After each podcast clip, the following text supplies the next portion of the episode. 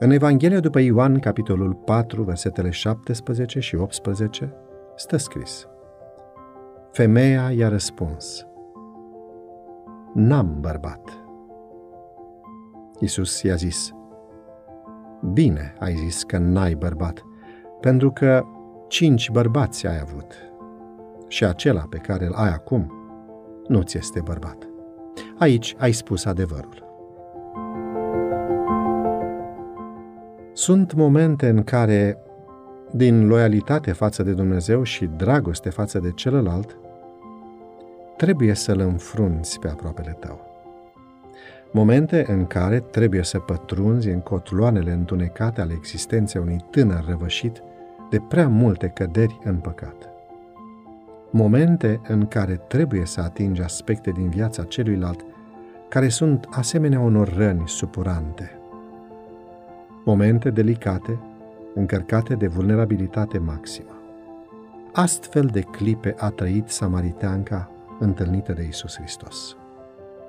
Fără să anticipeze ce avea să se întâmple în acea după amiază toridă, s-a pomenit în mijlocul unei discuții sensibile cu un străin.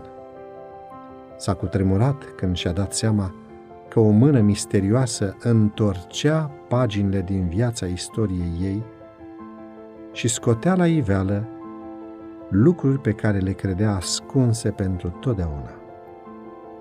Răspunsul ei, n-am bărbat, prin care încerca să evite orice discuție pe acest subiect, i-a oferit lui Isus ocazia să pătrundă și mai adânc în trecutul mizerabil al vieții ei. Modul în care Isus avea să se raporteze la trecutul ei rușinos, urma să influențeze întreg parcursul vieții ei viitoare. În acest moment crucial, Isus are grijă să strecoare o apreciere față de acest suflet care se aștepta mai degrabă la o cară. Bine ai zis. Aici ai spus adevărul.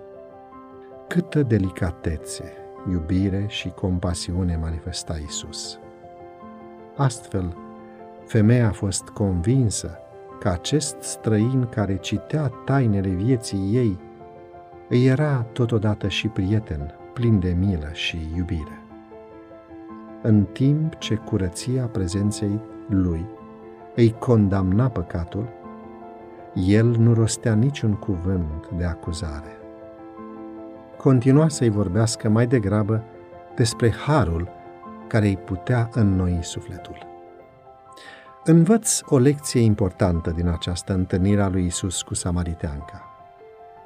Acceptarea tratamentului de către cel îngrijit ține de modul în care îi atingi rănile dureroase. Dacă în aceste clipe delicate reușești să strecori o apreciere punctuală, l-ai câștigat. Doamne, ajută-mă să conștientizez că prin cuvintele mele pot influența destinul veșnic al tinerilor. Când ți se pare că nu-i nimic de apreciat, apreciază ceva.